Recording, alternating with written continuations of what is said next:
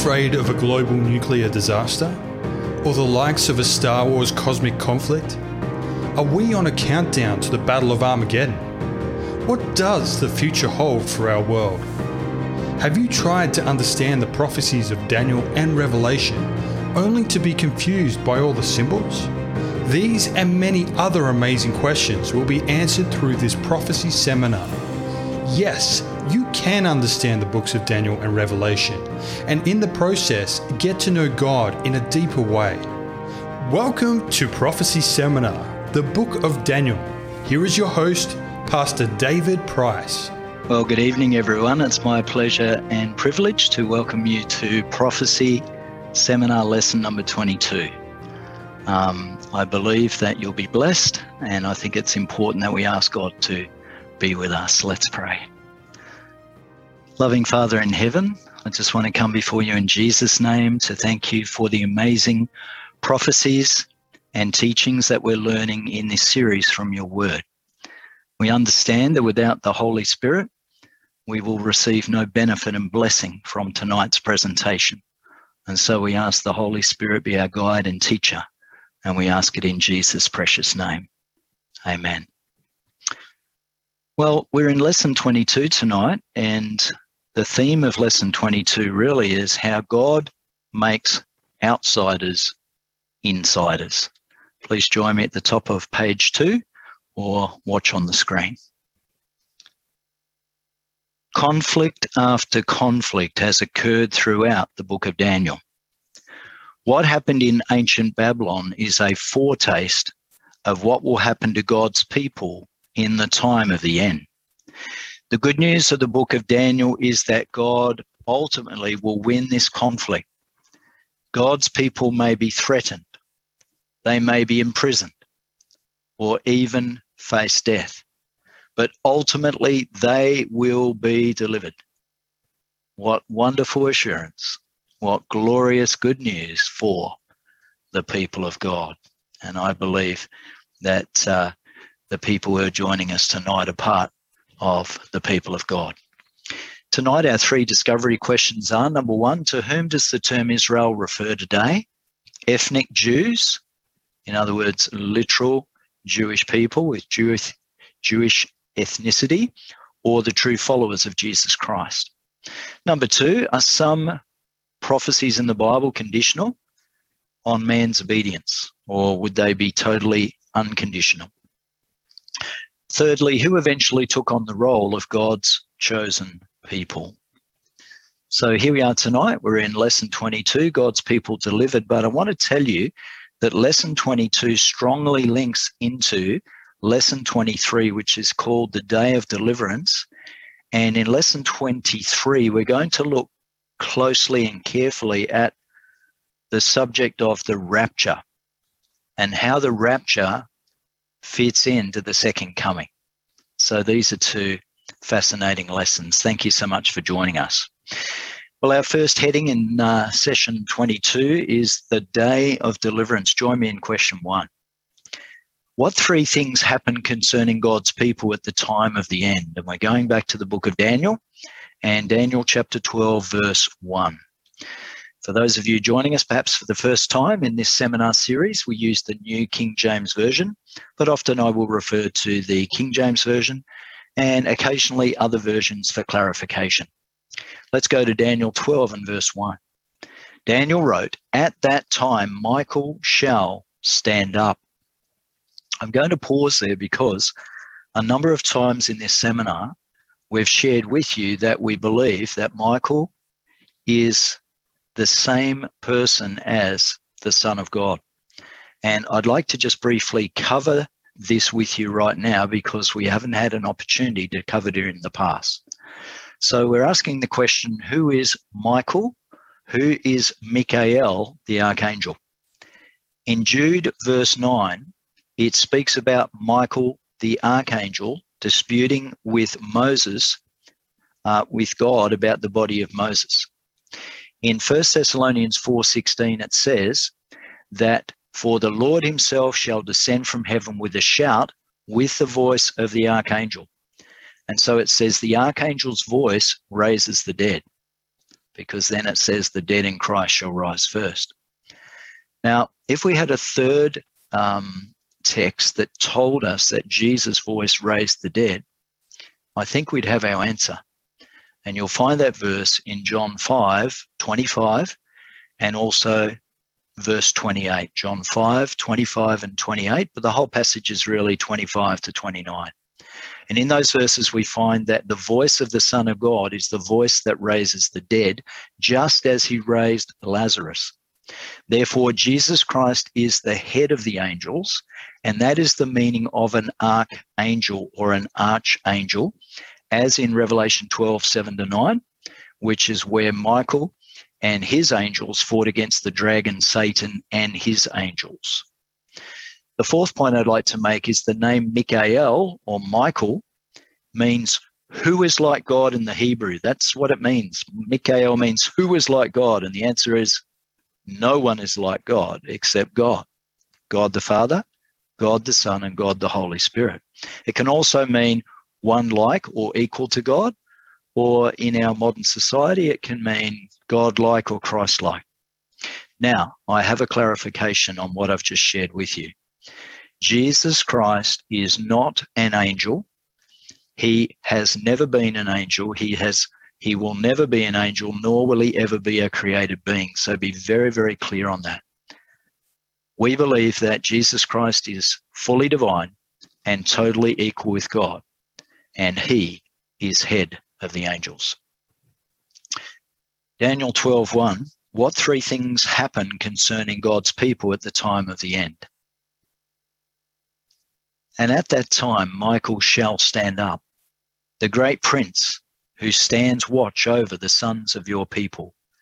And there shall be a time of trouble, such as never was since there was a nation. Even to that time, and at that time, your people, Daniel, shall be delivered. Everyone who is found written in the book. The three things that happen concerning God's people at the time of the end Michael stands up. This is signifying the end of the judgment in heaven. The judgment is over, and Michael stands up and prepares to return to planet Earth in the second coming of Christ. Number two, there is a great time of trouble, such a fierce time of trouble that it can't be compared to any other trouble that's happened on the earth. And thirdly, the good news, apart from the judgment being over and it being in favor of the saints, is that God's people, Daniel's people, shall be delivered. This message of assurance was addressed to Daniel. His people would be the Jewish people, since Daniel was a Jew. Does this mean that only Jewish people will be delivered in the final conflict? Is Daniel 12:11 sorry, is Daniel 12:1 talking about the Israelites living in the Middle East, New York, or anyone else? To whom does the term Israel, Daniel's people, apply in the last days? In order to fathom fully the meaning of this prophecy, we need to carefully examine the term Israel as it appears throughout Scripture. In our search, we will discover that the term Israel changes meaning depending upon who the people of God are at that particular time. The term Israel is the covenant name for the people of God. Well, we're halfway down page two in the lesson guide. If you've joined us via YouTube, the lesson guide can be downloaded on the page under the description bar. So, our second heading is Israel in the Old Testament, and we go to question two. Thanks for joining us. What two things did God promise to Abraham when he called him out of the land of Ur? This is Ur of the Chaldees in the area of Babylonia. Genesis 13, 14 to 16. And the Lord said to Abram, Lift your eyes now and look from the place where you are northward and southward and eastward and westward. For all the land which you see I give to you and your descendants. There's our answer. And I will make your descendants as the dust of the earth, so that if a man could number the dust of the earth, then your descendants also could be numbered. The two things God promised Abraham were land, both earthly and eventually heavenly. And secondly, descendants, meaning his seed and the generations that would come down the line from his family. Question three Who is the seed promised to Abraham? Following along this line of thought, we go to Galatians 3 and verse 16. Now to Abraham and his seed were the promises made. He does not say, and to seeds as to many, but as of one, and to your seed. And Paul tells the church at Galatia that the seed, that seed is the Lord Jesus Christ. Well, when was this concept of seed first brought in? And I'm going to ask you to look at the screen. This is not in the lesson. I'm thinking about a verse in Genesis chapter 3 and verse 15. God in the garden said, And I will put enmity, meaning a hatred or a fear or an animosity, between you, the serpent, and the woman, and between your seed, serpent, and her seed, Adam and Eve. He, a promise of the Messiah, Jesus Christ, shall bruise your head, serpent, and you, serpent, shall bruise his heel. Friends, what does that mean? Well, Paul tells us in Romans 16 20, and the God of peace will crush Satan under your feet shortly. So Jesus crushed the head of a serpent on the cross. I've been told by those who know in the bush that snakes have voluntary muscle contractions even when their heads are cut off. Their bodies still writhe apparently till the sun sets. I think that's very, very interesting. And so the head of the serpent will be cut off. It was guaranteed by Jesus on the cross, but he would strike at the heel of the Messiah, and Jesus would have to die on that cross for us. Question four What is the land promised to Abraham in Hebrews 11 10 and 16? For he, Abraham, waited for the city which has foundations, whose builder and maker is God. Jumping to verse 16, but now they desire a better, that is, an heavenly country. Therefore, God is not ashamed to be called their God, for he has prepared a city for them.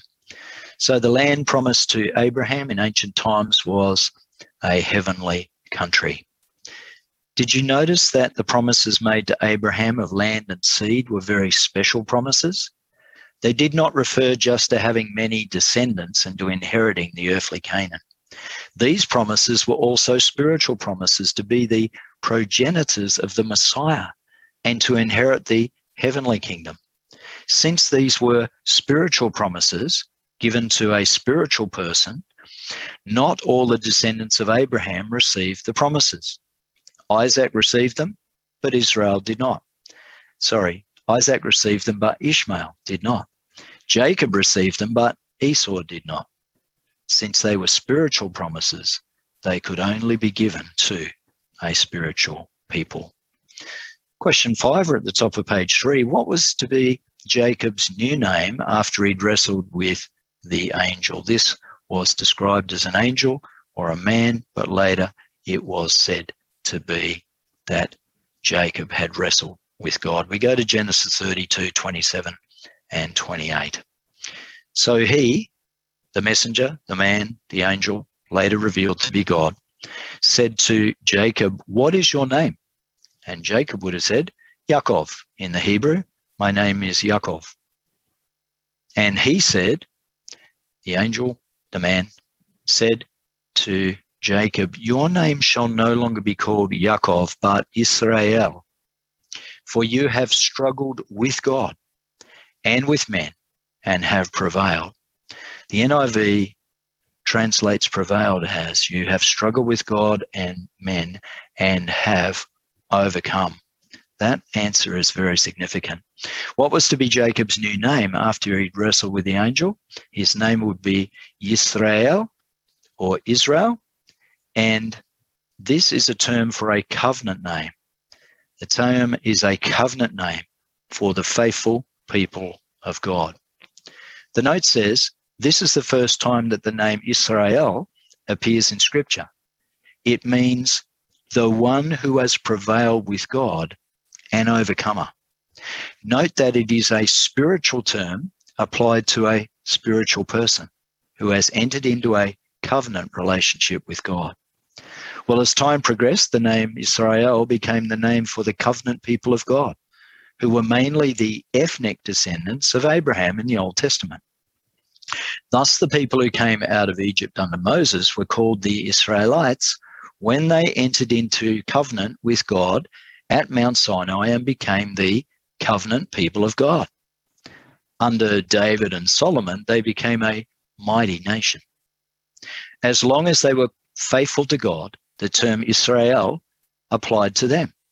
Later, however, the 10 northern tribes seeded from the United Kingdom and they took the name Israel, but became unfaithful to God. God then called them a harlot because they professed to be Israelites, but they were not.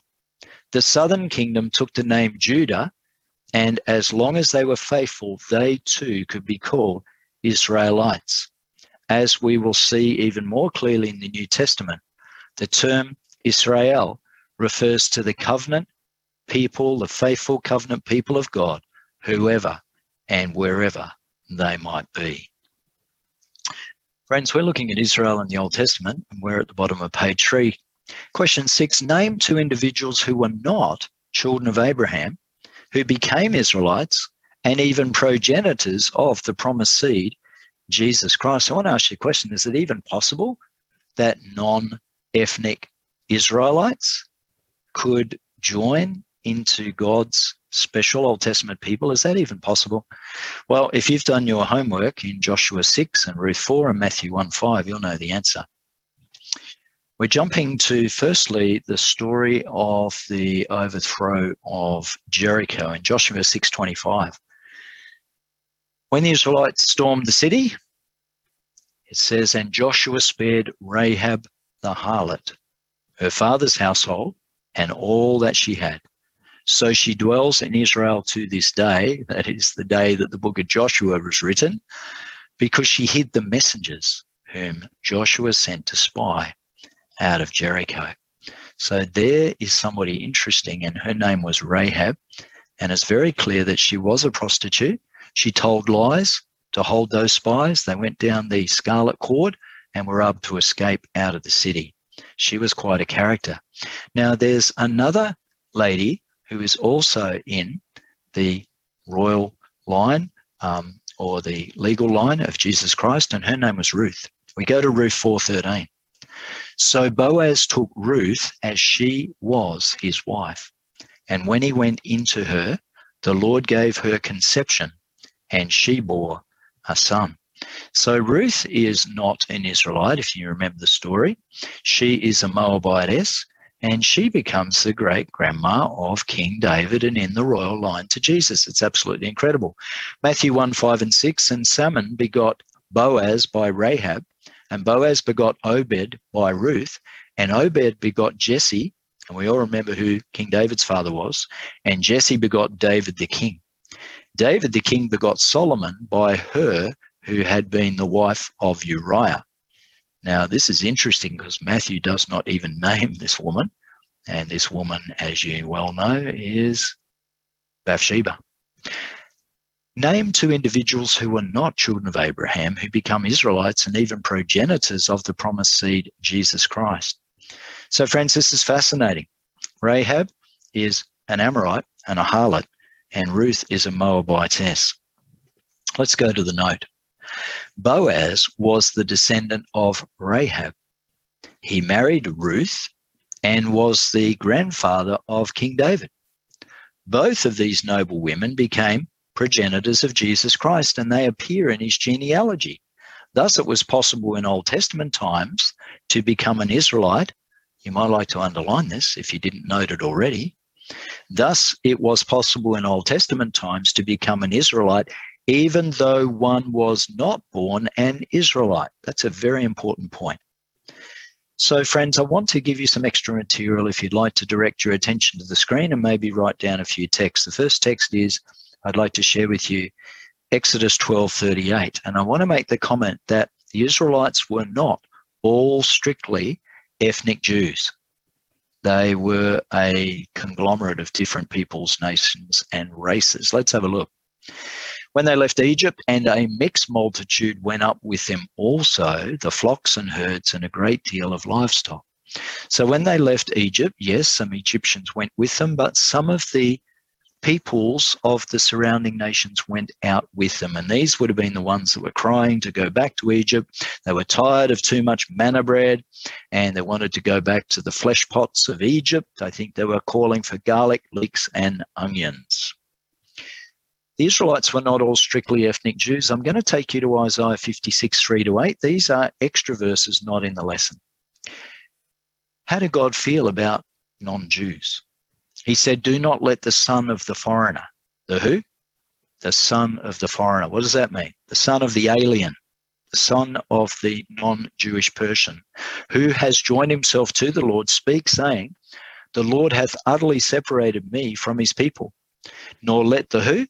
The eunuch say, Here I am a dry tree. The New Living Translation translates that, Here I am a person with no children and no future. We're in Isaiah 56, 4 and 5, giving some extra material. For thus says the Lord to the eunuchs who keep my Sabbaths and choose what pleases me and hold fast my covenant, even to them will I give in my house and within my walls a place and a name. Better than that of sons and of daughters, I will give them an everlasting name that shall not be cut off. Also of who? The sons of the stranger, the sons of the foreigner, the sons of the alien, who join themselves to the Lord to serve him and to love the name of the Lord, to be his servants. Everyone who keeps from defiling the Sabbath and holds fast my covenant, even them will I bring to my holy mountain and make them joyful in my house of prayer. Their burnt offerings and their sacrifices will be accepted on my altar, for my house shall be called a house of prayer for all people. The Lord God who gathers the outcasts of Israel says, Yet I will gather to him others besides those who are gathered to him. In other words, those who are gathered to Israel. Friends, somebody asked me the last time I ran the prophecy seminar to talk about the genealogy of Jesus. I will very briefly. There is a legal line that Jesus traces to um, his genealogy, there's a royal line, and I've given you there the text from where this is drawn. So, in the legal side, it was Abraham, Isaac, Jacob. Jumping down, there was Judah, who married Tamar. Does anyone remember Tamar? Tamar, of course, was a Canaanite who committed incest with Amnon, a very unfortunate story. Then we have Salmon, who married Rahab, Rahab was a prostitute. She was an Amorite. Then we have Boaz who married Ruth, and Ruth was a Moabitess. And then we go through to Obed. We go to David and Bathsheba. We're not going to blame Bathsheba. David committed adultery, and we have to name him and shame him, and both of them were guilty. Solomon, of course, was a great idolater, Eliakim, Eliezer, and Jacob. And then we have the royal line. I'm not going to read them all from Adam through to Jacob, from Salmon through to Heli. But what I want you to notice when you look at the legal and royal line, the legal line, the genealogy of Jesus actually comes from Joseph. And that's uh, recounted in Matthew 1 1 to 17. The royal line comes through Mary, and that comes through Luke 3 23 to 38. So, do you think Jesus had the right parents? Did he have the right mother and father?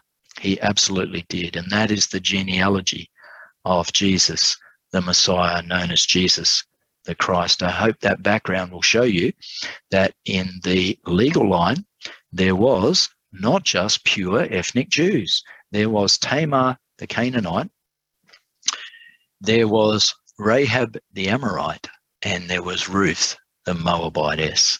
I think that's absolutely fascinating. Well, let's go to heading number three conditional prophecy in question seven. If God predicts evil about a nation or people and they repent, will God bring the evil to pass? Or if God predicts good about a nation and they refuse to obey him, will God bring the good to pass? We're going back to Jeremiah 18. We're going to look at the following verses, which are verses 7 to 10. God says, The instant I speak concerning a nation and concerning a kingdom to pluck up or pull down, to destroy it, if that nation against whom I have spoken turns from its evil, then I will relent of the disaster that I thought to bring upon it. So notice the conditional nature of prophecy. I have added the word then in there. It says, if this happens, then I will do this. Notice that conditional nature. And the instant I speak concerning a nation and concerning a kingdom to build and plan it, verse 10, if it does evil in my sight, so that it does not obey my voice, then I will relent of the good with which I said I will benefit it.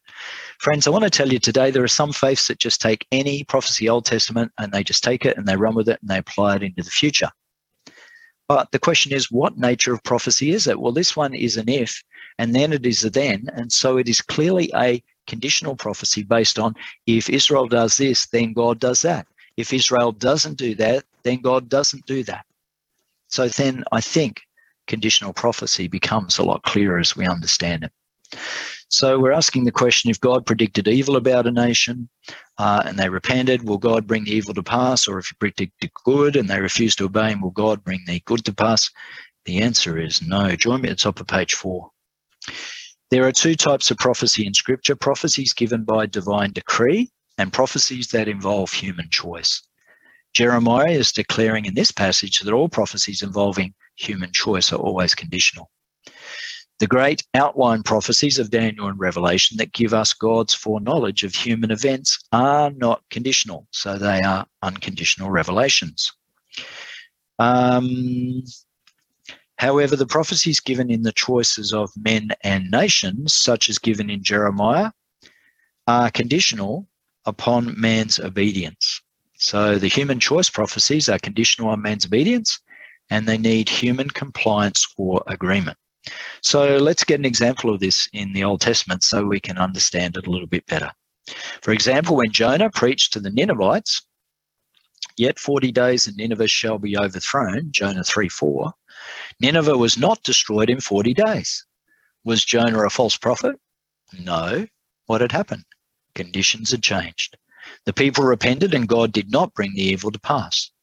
When God predicted a glorious future, for the ethnic nation of Israel, it would have happened if the ethnic nation of Israel had remained true to God. Since they did not remain true to God, the glorious predicted future never happened because such prophecy is always conditional upon man's choice to obey God's will or man's choice to not obey God's will. The power is in your hands. Question eight What did God predict would happen to Israel if they were disobedient? And under what conditions would they be able to return to their land? Good question. We're diving back into Deuteronomy 4 and looking at verses 27 to 30. And the Lord will scatter you among the peoples, and you will be left few in number among the nations where the Lord will drive you. This is his message to the nation of Israel. And there you will serve gods the work of men's hands, wood and stone, which neither see nor hear nor eat, nor can they smell anything. Now, in this part of it, I've added in the if from the New King James Version down the bottom. But if, sorry, I've added in if from the King James Version, this is New King James, but if from there you will seek the Lord your God and you will find him, if you seek with him with all your heart and with all your soul. When you're in distress and all these things come upon you in the latter days, when if you turn to the Lord God and obey his voice. What did God predict would happen to Israel if they were disobedient and under what conditions would they be able to return? The Lord would scatter them among the peoples. That would be done because of apostasy, idolatry, disobedience, feeding their children to the god Molech, sacrificing their children to the gods, infanticide, uh, you will seek the Lord your God when you turn to the Lord your God and obey his voice. Friends, do you think God allows hard lessons to come to us if we do not grow during the times of plenty? I think I've shared with you before my belief that when I'm blessed, I'm cursed, and when I'm cursed, I'm blessed. That is, when everything's going right, maybe we don't need to lean hard on Jesus. Maybe we don't need to learn the scriptures. Maybe we don't need to memorize the promises. And I think during that time we're cursed. But during the times we think we're cursed and everything is going wrong, we're praying, we're studying, we're pleading with God in prayer. And that is the time when we're cursed that we're blessed. God allows hard lessons to come if we do not grow during the times of plenty. And that's what we're talking about right here with ancient Israel. They couldn't learn during the times of prosperity under David and Solomon. They were going to have to learn these lessons of dependence on God in captivity in Assyria and Babylon. Let me share the note under eight. Note the conditions stated for the return from captivity. Only if they sought the Lord and were obedient to him could they ever return to their land. As a result of their apostasy, the Israelites were taken to Babylonian in captivity. Daniel lived at this time of captivity and he knew that it was the sins of the people that had caused this terrible calamity to come. Question nine Jeremiah had predicted the Babylonian captivity. Does Jeremiah also give a prediction about their return to the land of Palestine? In Jeremiah chapter 30, we're going to look at verses 3 and then jump down to verse 11. For behold, the days coming, saith the Lord, that I will bring back from captivity, what's he call them? My people, even though they've sinned, they've rebelled, they've gone to a foreign nation to serve the nations of foreign gods. I will bring back from captivity my people, Israel and Judah, says the Lord and I will cause them to return to the land that I gave their fathers, and they shall possess it. So there's our answer. I will cause them to return to the land. We jump to verse 11. For I am with you, says the Lord, to save you. Though I make a full end of all nations where I've scattered you, yet I will not make a complete end of you, but I will correct you in justice and will not let you go altogether unpunished. You know, friends, there we hear the heart of God, don't we? There we hear the love of God for his people Israel and his love for us, his lost children here on planet Earth, when we leave our relationship with him. Does Jeremiah also give a prediction about their return to the land of Palestine? Yes. God says, I'll cause them to return to their land. It's interesting, friends, how many times this prophecy has been misapplied to Israel in 1948. But let's go to the note and I'll share some more on that. Jeremiah not only foresaw the 70 years of captivity in Babylon, but also predicted that a great company of Jews would return to the land of Palestine when the captivity was over. Now, the lessons directed us to Jeremiah 31, 8, and 9, but probably you didn't have time to look it up. Let's go to the map on the screen.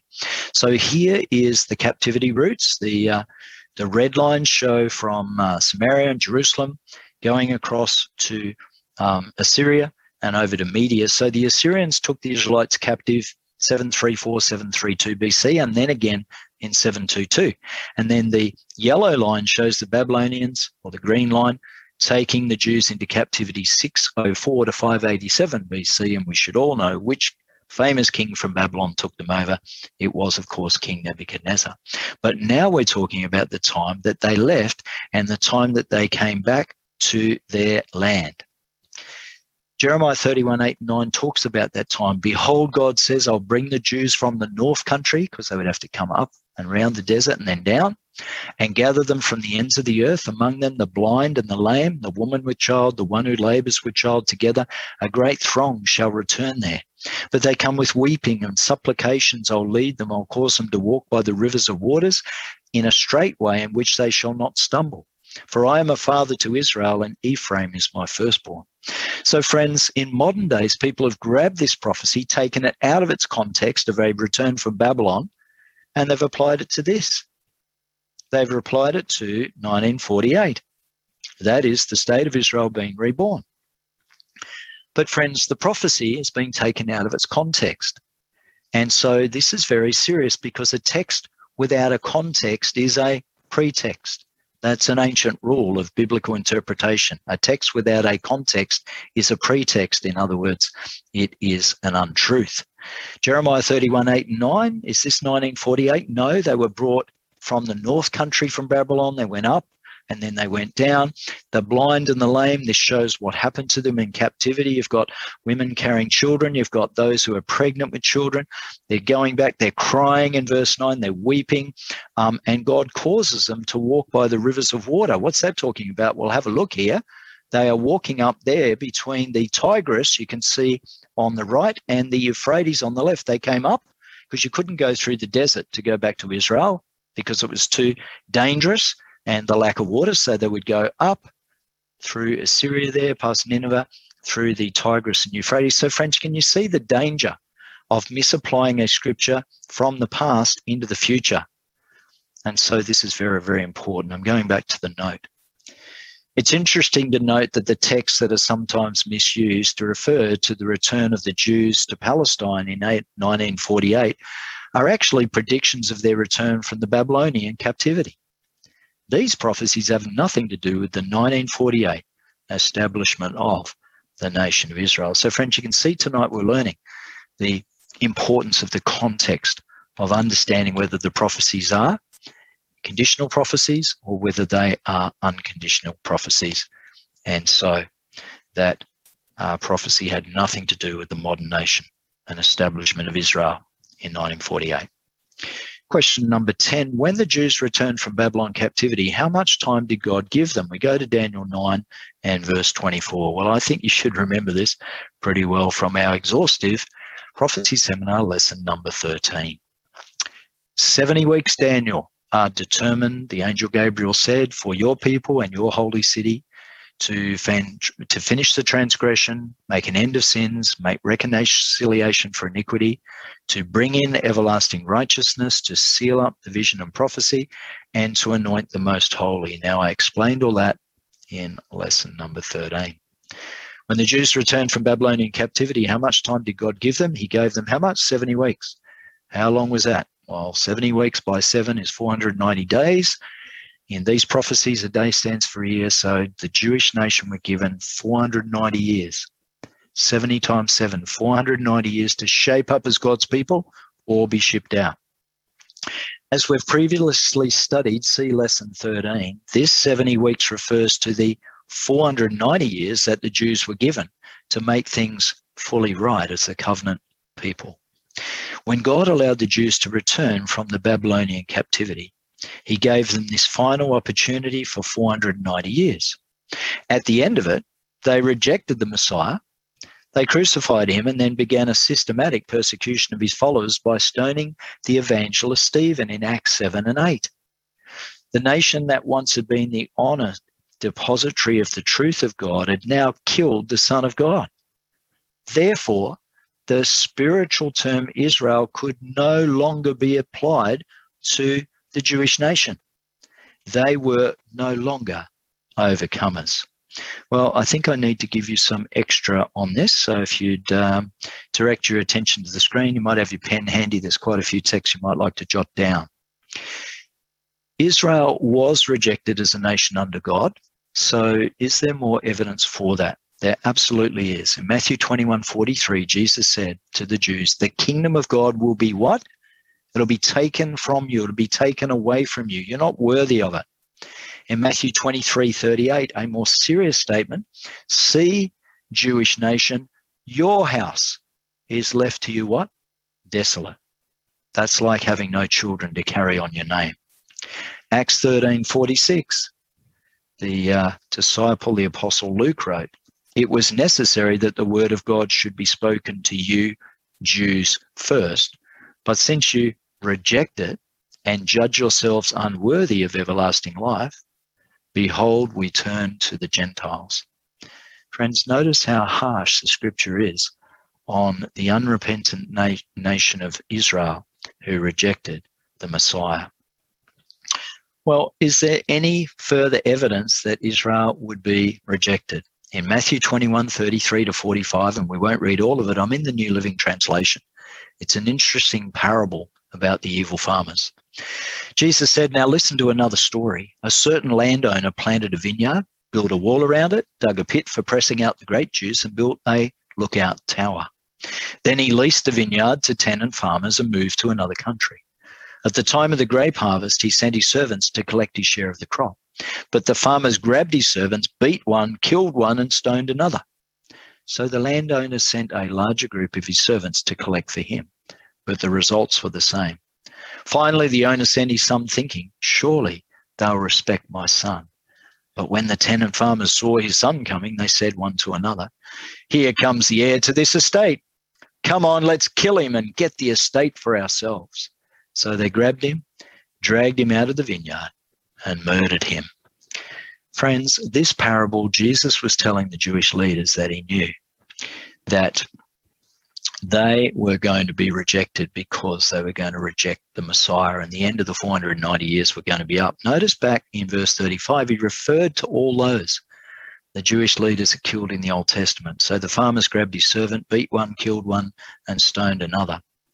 These verses all refer to Israel being rejected as a nation under God as the covenant people of Israel. Matthew 21, 19, Galatians 3, 28, 29, Romans 2, 28, 29, Romans 9, 6 to 8, and Romans 10, 12. Who were those Old Testament prophets? Well, of course, there were many, but I think of Isaiah who was put in a log and sawed in half, a horrendous act. We have here Jeremiah in the uh, pit, cast into the pit. Um, some believe it was a muddy pit, others believe it was a sewer. Of course, the Messiah himself was sacrificed by the Jews on that Good Friday afternoon. They were certainly keeping the Sabbath, but they'd killed the Lord of glory and had to get his body off the cross before the sunset. Absolute disgusting act. And then there's a man in the New Testament who was stoned, who had stood holding the cloaks of those who were stoning the evangelist Stephen, and his name was Saul at the time, but later we would know him as the Apostle Paul, and there he is being stoned outside one of the cities in the Greek archipelago. So, friends, this tells us that nation Israel was rejected by God because their time had run out. They had been unfaithful. They had killed God's prophets. They'd rejected his son and no longer would the Jewish people be a sovereign nation under God. The time had run out, the 490 years were cut off for Daniel's people and for the holy city, Jerusalem. And that finished in AD 34 with the stoning of Stephen. They crucified Jesus, Stephen was stoned. Then the gospel went to the Gentiles. And that takes us to heading number four Christ's message to Israel, and with the top of page five. The grapevine and the fig tree were symbols of the nation of Israel, refer to Isaiah 5 1 to 7. We won't read all of that, but let's pick up verse 1 and verse 7. Isaiah wrote, My well beloved has a vineyard on a very fruitful hill, for the vineyard of the Lord of hosts is the one. That's right, the house of Israel, and the men of Judah are his pleasant plant. I think that's very clear. The vineyard is the house of Israel, and the men of Judah, the children of Israel. The fig tree was also a symbol of the nation of Israel. What did Jesus say would happen to the fig tree if it did not bear fruit? This is all a parable. It's all an analogy to what was going to happen to the Jewish nation. We go to Luke 13, 6 to 9. Jesus also spoke this parable. A certain man had a fig tree planted in his vineyard, and he came seeking fruit on it and found none. Then he said to the keeper of the vineyard, Look, for three years I've come seeking fruit on this fig tree and find none. Cut it down. Why does it use up the ground? But he answered and said to him, Sir, let it alone this year also until I dig around it and fertilize it. And if it bears fruit, well. But if not, after that, you can cut it down. So, what did Jesus say would happen to the fig tree if it did not bear fruit? Friends, it would be cut down because the fig tree was barren. The fig tree bear, bore no fruit the fig tree was a symbol, it was a model of the nation of Israel, who were spiritually barren and would not give the gospel to the world. Question 12 Why was Jesus unable to gather Israel to himself, and what was to happen if they refused to be gathered to Christ? We go to Luke 13, 34 and 35. You know, in this verse, we see the beautiful heart of God, almost the mother heart of God, the nurturing instinct. The words of Jesus, O Jerusalem, Jerusalem, You are the one who kills the prophets and stones those who are sent to her. How often I wanted to gather your children together as a hen gathers her brood under her wings, but you were not willing. You were not willing. See, Israel, your house is left to you desolate, and assuredly I say to you, you shall not see me until the time comes when you say, Blessed is he who comes in the name of the Lord. Why was Jesus unable to gather himself to Israel and what was to happen if they refused to be gathered to him? He said, You are not willing. You didn't want to come to me. And so your house, Israel, is left to you desolate. That means that God's presence would be withdrawn and would no longer and no longer would Israel have the privilege of being the chosen people of God. What would happen to ethnic Israel's privilege of being the chosen people? Matthew 21, 43 to 45. Jesus said, Therefore I say to you, the kingdom of God will be taken from you and given to a nation bearing the fruits of it. And whoever falls on this stone will be broken, on a, but on whomever it falls, it will grind him to powder. Friends, are we arrogant and proud in our life and have no need of Jesus because Jesus is the rock, the foundation, stone in the temple? He's the stone of God's kingdom in Daniel 2. And if we don't fall on that rock and be broken and contrite and humble and dependent on Jesus, then the stone of God's kingdom will end up having to destroy us because we are not fit for the kingdom of God. We're in Matthew 21 45. Now, when the chief priests and Pharisees heard his parables, they perceived that he was speaking of them. Yes, that's right, he was speaking about them. What would happen to ethnic Israel's privilege of being the chosen people?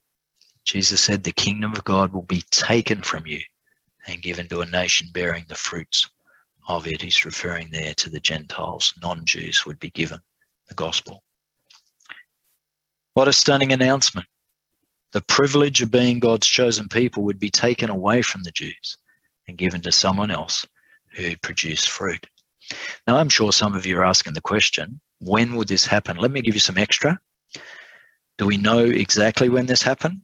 Well, I think we have a good indication in Mark 15 38 that when Jesus died on the cross, the veil of the temple was torn in two, not from the bottom to the top as a man would try and tear it, but from the top to the bottom. And Josephus says the curtain was four inches thick. No human hand could tear that curtain. And so the priests, as they heard the temple rip, feared the Shekinah glory would come out and they'd be killed. But when the curtain tore, there was no Shekinah glory. The Shekinah glory had departed from the temple because the Jewish nation had sacrificed the Son of God. The knife falls out of the nerveless hand of the priest, and the lamb ran away. When the true Lamb of God died on the cross, type met antitype. The true Lamb of God had come, and the copy of him the lamb escaped. Friends, these are powerful understandings of God's word and how he deals with people. Yes, he's loving. Yes, he's kind. Yes, his Holy Spirit tries to win us back every day. But then there comes a time past which the Holy Spirit of God turns away. Our fifth heading at the bottom of page five is that we're now going to have a look at New Testament Israel. Who's that? According to the Apostle Paul, who is the real Jew after the cross? We're going to Romans 2 28 29.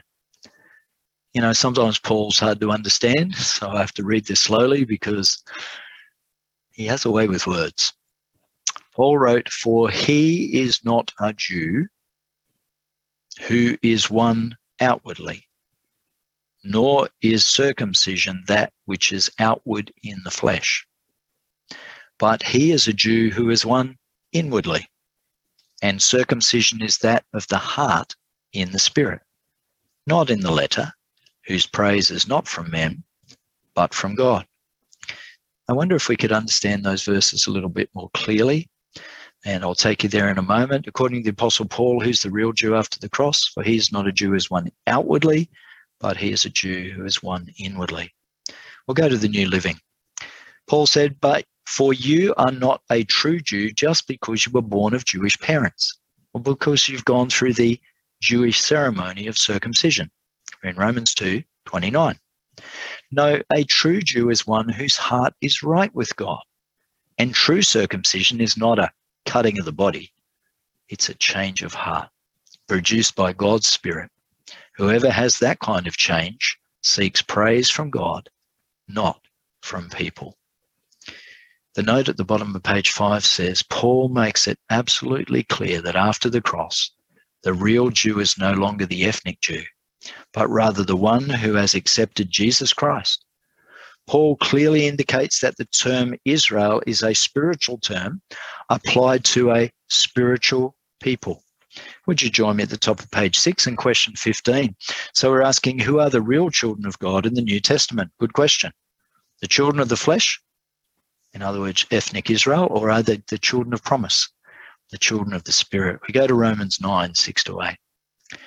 Once again, dealing with Paul.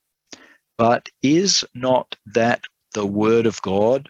But is not that the word of God has taken no effect? In other words, is the word of God powerless? No, for they are not all Israel who are Israel. I could say that in any church, not all the people sitting there are true believers in Jesus Christ. And he's saying, look, not all who say they're Israel are of true Israel. Not all who are ethnic Israel are spiritual Israel.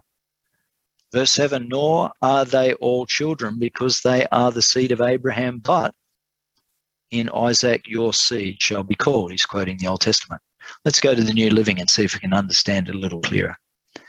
Being descendants of Abraham doesn't make them truly Abraham's children.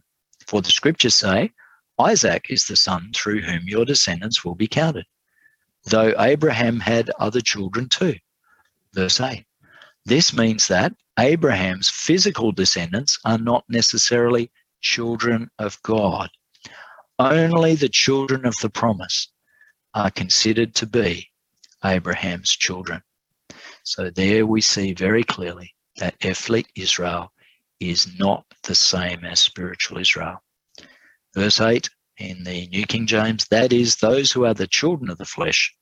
These are not the children of God, but the children of the promise are counted as the seed. Who are the real children of God in the New Testament? The children of the flesh or the children of the promise? Well, Paul puts us on the right track and he says, they are the children of the promise. They are counted as the true seed, the children of the promise, the ones promises given to Abraham in Genesis, God's people may inherit those promises too. Question 16 How only then can an ethnic Jew become a spiritual Jew according to the New Testament? We're in Romans 11, 14, 15, 19 to 21 and 23. You will say then the branches were broken off. This is the, uh, the tree of God's salvation. The Jews were broken off the tree that I, a Gentile, might be grafted in. Well said, Paul says to the Gentiles, because of unbelief, they, the Jews, were broken off. And you stand by faith. But do not be haughty, don't be proud, but fear God. For if God did not spare the natural branches, the Jews, he may not spare you, Gentiles, either. And they also, meaning the Jews, if they do not continue in unbelief, will be grafted in, for God is able to graft them in again. Friends, that's absolutely fascinating because it tells us that individual Jews who follow Jesus Christ the Messiah can be grafted back in to God's tree of salvation. How only then can an ethnic Jew become a spiritual Jew according to the New Testament? If they do not continue in unbelief. Friends, I want to tell you one of the greatest sins Jesus pointed out with the Jewish nation in the New Testament was the sin of? Yep, doubt and unbelief, a terrible, terrible combination that often cancelled out the power of God. Read Matthew, Mark, Luke, and John. The only way an ethnic Jew can become a true Israelite after the cross is by accepting Jesus Christ and becoming a believer. The New Testament is very clear about the term Israel. It no longer refers to an ethnic nation, but to a spiritual people who have accepted Christ as Lord and Savior. Well, 17 says, Is there any longer a division between Jews and non Jews in the New Testament? Well, not after Jesus died on the cross, thank God. Ephesians 2 14, 16, 19. For he himself, Jesus Christ, the Messiah, is our peace, who has made both one. Who's the both? That is, Jews and Gentiles, made them into one new man. The new man is not a Jew, not a Gentile, not a Jew, not a non Jew. The new man is a follower of Christ. The new man is a Christian. For he himself is our peace, who has made both one and has broken down the middle wall of separation. The King James calls it the middle wall of partition. What is that? Have a look at the Old Testament sanctuary. Here's a model of it. And notice the court of the Gentiles where anyone could come in, but then over the black line through the wall is the court of the Jews, and you could not go in there. And this typified the antagonism between the Jews and Gentiles that Jews were allowed to do certain things, but the Gentiles were never measuring up. They were never good enough. They weren't God's chosen people and that Jesus Christ might reconcile them both, Jews and Gentiles, to God in one body through the cross, thereby putting to death the enmity. When Jesus died on the cross, there's no Jew, there's no Gentile, they are all one man in Christ Jesus. Amen. Now, therefore, you are no longer strangers and foreigners, not aliens, but you are fellow citizens with the saints and members of the household of God having been built on the foundation stone of the apostles and prophets. And what did we tell you before? Jesus Christ is the chief cornerstone. We build ourselves on the confession, Thou art the Christ, the Son of the living God. We build on Petra. Petra is the rock, whereas Peter's name means rolling stone. No, he wasn't in the band. He just was unstable. We build on the solid rock. Is there any longer a division between Jews and non Jews in the New Testament? The answer is that Jesus Christ might reconcile, bring together two hostile parties, both to God in one body through the cross. Let all the people say, Amen. Well, no longer are there two separate groups, Jews and Gentiles. Paul affirms that all believers, regardless of their background, their ethnic origin, are now part of one body, and that one body is the Christian church. According to the Apostle Paul, this one body is now the new Israel. If a person belongs to Jesus Christ, what does Paul call him in Galatians 3 28 29? There is neither Jew nor Greek, there is neither slave nor free, there is neither male nor female, for you are all one in Christ Jesus. And if you are Christ, then you are Abraham's seed and heirs according to the promise. So if we belong to Jesus, what are we called? We are called Abraham's descendants and we are called the inheritors of the promise that we are able to become spiritual Israel. How fantastic is that? Paul states an emphatic truth. If you belong to Christ, you are Abraham's seed Abraham's seed was called Israel. Thus, all faithful Christians are true Israelites. Paul further states that this new Israel is the Christian church, and it is the heir or the inheritor to the promises made to Abraham. Thus, all Old Testament promises made to the nation of Israel and finding fulfillment after the cross are fulfilled in the new Israel that has come into existence, that is, the Christian church. Any reference, therefore, to Israel in the end time must refer not to the nation of ethnic Jews, but to the new Israel in the last days, brought into existence by the cross, that is the Christian church. To apply any prophecy in the Bible to the ethnic nation of Israel in the Middle East today is to totally deny the New Testament teaching on the nation of Israel. Well, I have had people say to me, you know, Pastor, what about this text? Romans 11, 23 to 27, especially, Pastor, have you ever read verse 26? And I say, Yes, I have, which says, All Israel shall be saved. And so they say, See, all Israel shall be saved. So what you are saying is wrong. Well, let's answer the question. All Israel shall be saved. Is that literal or is that spiritual? Is there one text that can sort it out for us? It'd be even better if the text came from Jesus. I think the answer comes in John 14, 6, where Jesus said, I am the way to God. I am the truth about God, and I am the life of God. I'm your new eternal life when I died on the cross. No man cometh to the Father except, or the King James says, but by me. Friends, can ancient Israel all be saved literally as ethnic Jews? Do you remember there's a problem here? They are still waiting for the advent of the first Messiah. Jesus of Nazareth, who died on the cross, is not their Messiah. He was rejected. He is not their Savior. And so, when it says all Israel shall be saved, it can never be literal, ethnic Israel.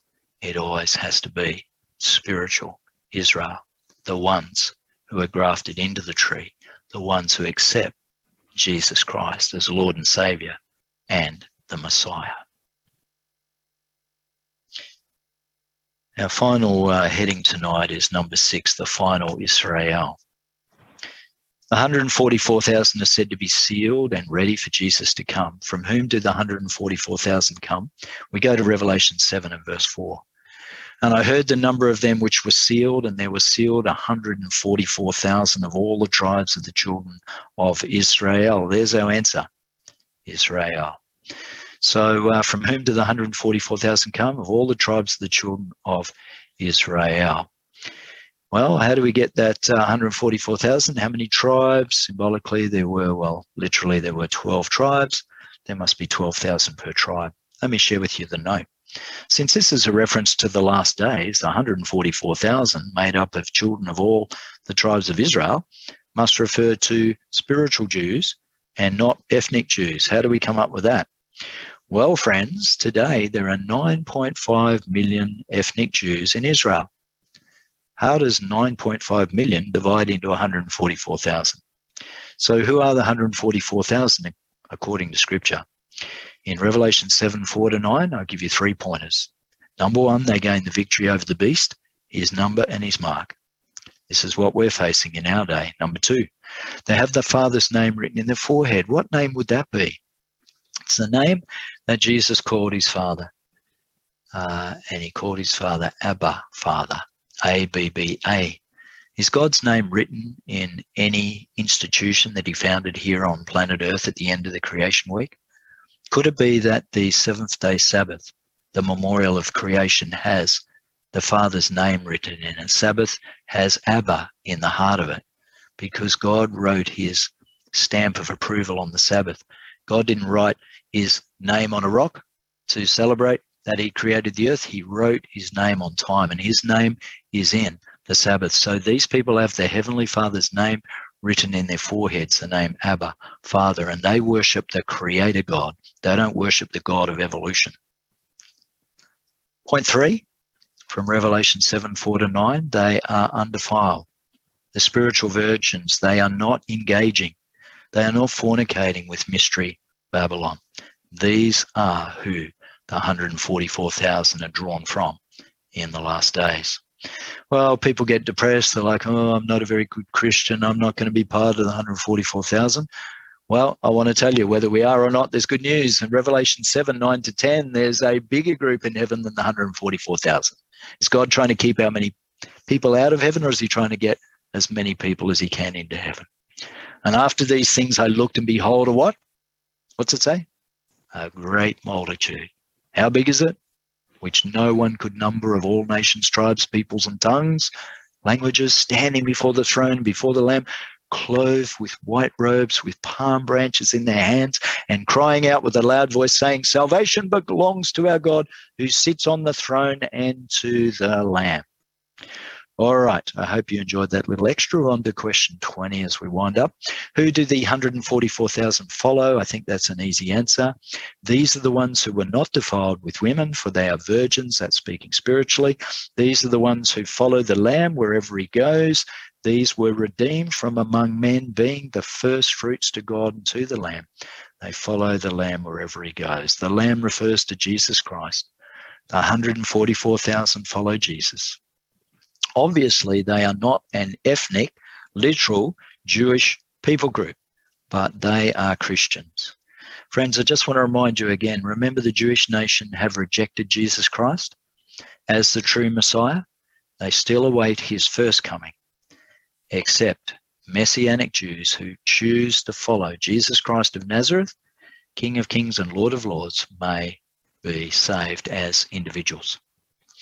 Where does John see the 144,000 standing in Revelation 14:1? And I looked and behold a lamb standing on Mount Zion, and with him 144,000, having his father's name written on their foreheads. Where does John see the 144,000 standing? They're standing on Mount Zion. Amazingly, John sees these spiritual Israelites standing on Mount Zion. The very place that symbolized national Israel now symbolizes spiritual Israel. Here stand God's last day people who are ready to meet Jesus. Well, what events are happening on the earth when the 144,000 are sealed? We go to Revelation 7 1 to 4. And after these things, I saw four angels standing on the four corners of the earth, north, south, east, and west, holding the four winds of the earth, that the wind should not blow on the earth, or on the sea, or on any tree. Friends, Jeremiah 33, Jeremiah 25, 33 talks about the sense of winds being strife and bloodshed and war. So these winds mean bad times coming. Then I saw another angel ascending from the east, having the seal of the living God. And he cried with a loud voice to the four angels to whom it was granted to harm the earth and the sea, saying, Do not harm the earth, the sea, or the trees. This is the seven last plagues, of course, till we have sealed the servants of our God on their foreheads. And I heard the number of those who were sealed. 144,000 of all the tribes of the children of Israel were sealed. What events are happening on the earth when the 144,000 are sealed? Don't harm the earth, or the trees till we've sealed the servants of God and their foreheads. The final great time of trouble is about to begin. But before it comes, God seals his final Israel. Here at the end, he delivers them. Friends, these cannot be literal Jews because they have rejected Jesus Christ as their Messiah. And people who do not accept Jesus Christ as Messiah cannot get access to the Father. As Jesus said in John 14, 6, no man cometh to the Father but by me. 23. Who does Daniel say is delivered in the final time of trouble, where we're now returning full cycle to where we started tonight?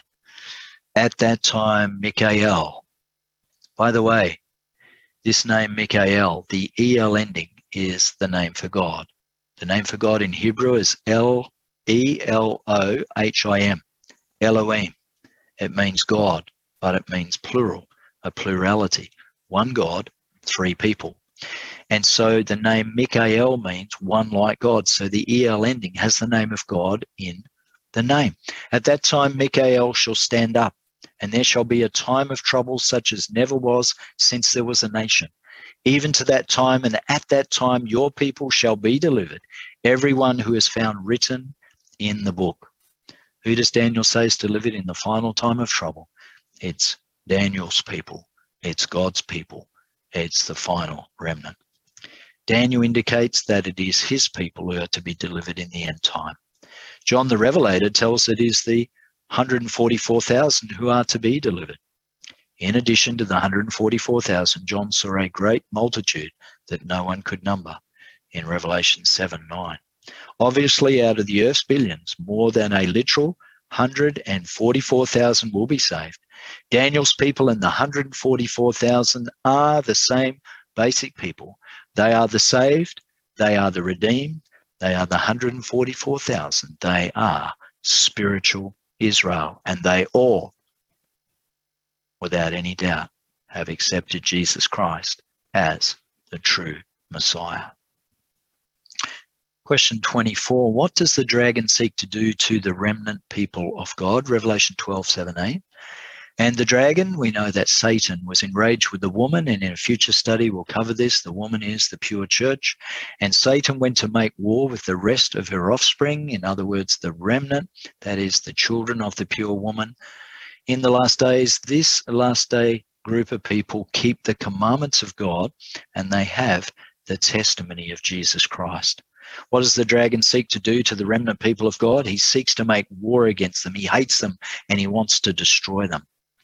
Revelation 12 17 describes the final battle that seeks to destroy God's remnant people that keep the commandments of God and have the faith of Jesus. This is the final battle foretold in Daniel 11 and 12. It is Satan's final attempt to conquer God's Israel. Well, on the back page, number eight, instead of you reading it, I'm going to summarize it, so please look at the screen. We're going to review several points we learned in tonight's lesson. Number one, the term Israel is a spiritual term referring to a spiritual people. Two, the term Israel originally meant the ethnic descendants of Abraham. Number three, human choice prophecies are always conditional, and if people did not obey God's predictions, were not filled. Disobedience, not filled. They were conditional. Point four, Jesus Christ warned the Jews they would be bypassed as his chosen people. And so eventually the Christian church replaced those who rejected God's Son, the Messiah. Number five, after the cross, Israel refers to those who have accepted Jesus Christ. The term Israel or Israel today means God's final people who are preparing to meet Jesus Christ when he comes, not merely one nation in the Middle East.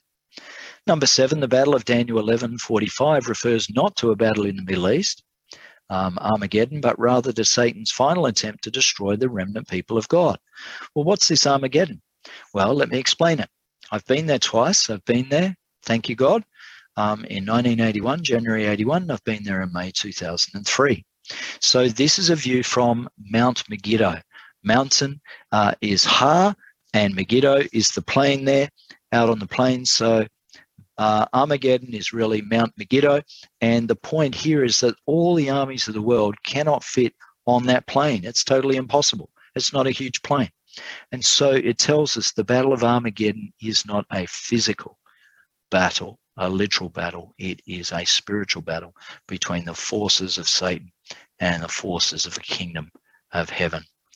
Well, question 25 ends our lesson. Is it your desire to stand with God's true Israel in the final Mount Zion. I hope, like me, you'll say, Yes, yes, yes, yes, yes. That's where I want to be on the great day. Well, going back to our three theme questions, what did we discover in tonight's lesson? To whom does the term Israel refer today? Is it ethnic Jews or to the true followers of Jesus Christ? The answer is simply it's the true followers of Jesus Christ, wherever they may be. Number two, are some prophecies conditional on mankind's obedience? Absolutely. Human choice prophecies were based on obedience to all of God's conditions. Number three, who eventually took on the role of God's chosen people? The body of Christ today is the true Christian church. Well, we've got a lot of people on the same score in the quiz. So maybe we've got to make the questions a bit harder. But before we get there, let's try two response questions. If it's clear to you from this lesson that the term Israel refers to spiritual people who have accepted Jesus Christ today and not to the ethnic nation of Israel, please place a tick in box number one. By the way, sometimes if you uh, have a look closely at the response questions, they give you a hint about the quiz questions to come. So look at number one. Question two if it's your desire to stand with God's people, the final Israel, when Michael stands up to deliver God's people, would you like to show that by placing a tick in box number two, or you can say in your heart to God right now, that's what I want to do. Our quiz questions tonight are true and false. Number one, the term Israel in scripture refers exclusively to the ethnic descendants of Abraham. True or false? True or false. By the way, last night I gave them a, clue, so I have to give you a hint tonight. Tonight there are three false answers, but I'm not going to tell you how many true.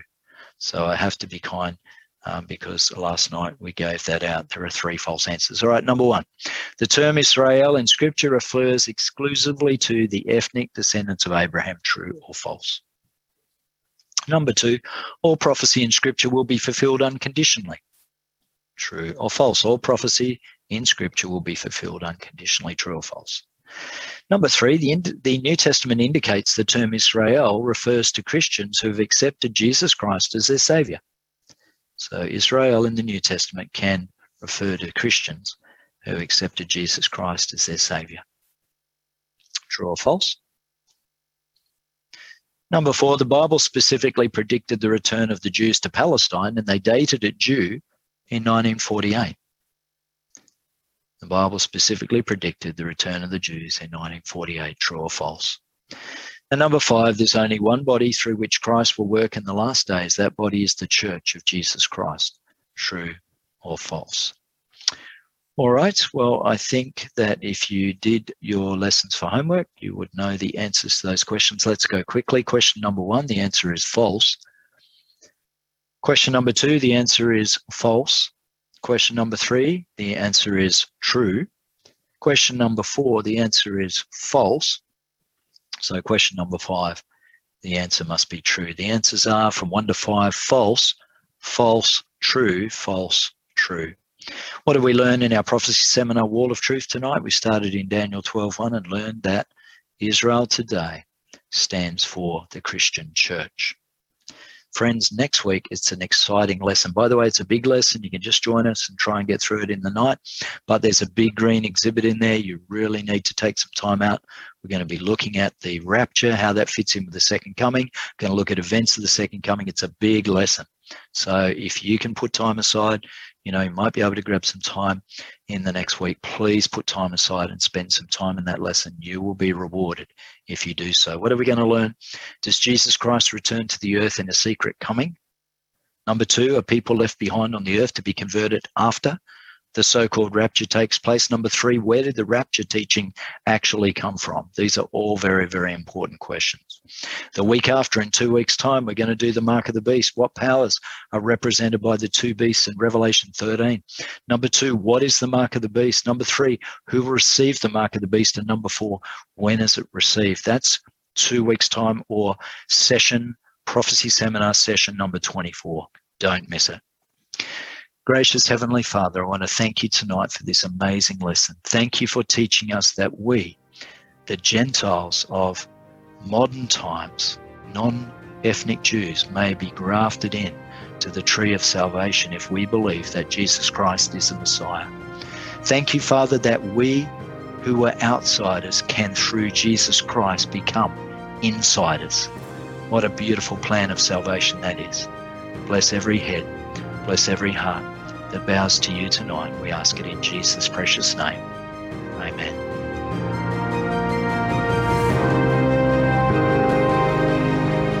You've been listening to Prophecy Seminar, the Book of Daniel, with Pastor David Price. For more information about this series, you can visit the YouTube page, True Blue SDA, all one word. That's True Blue SDA.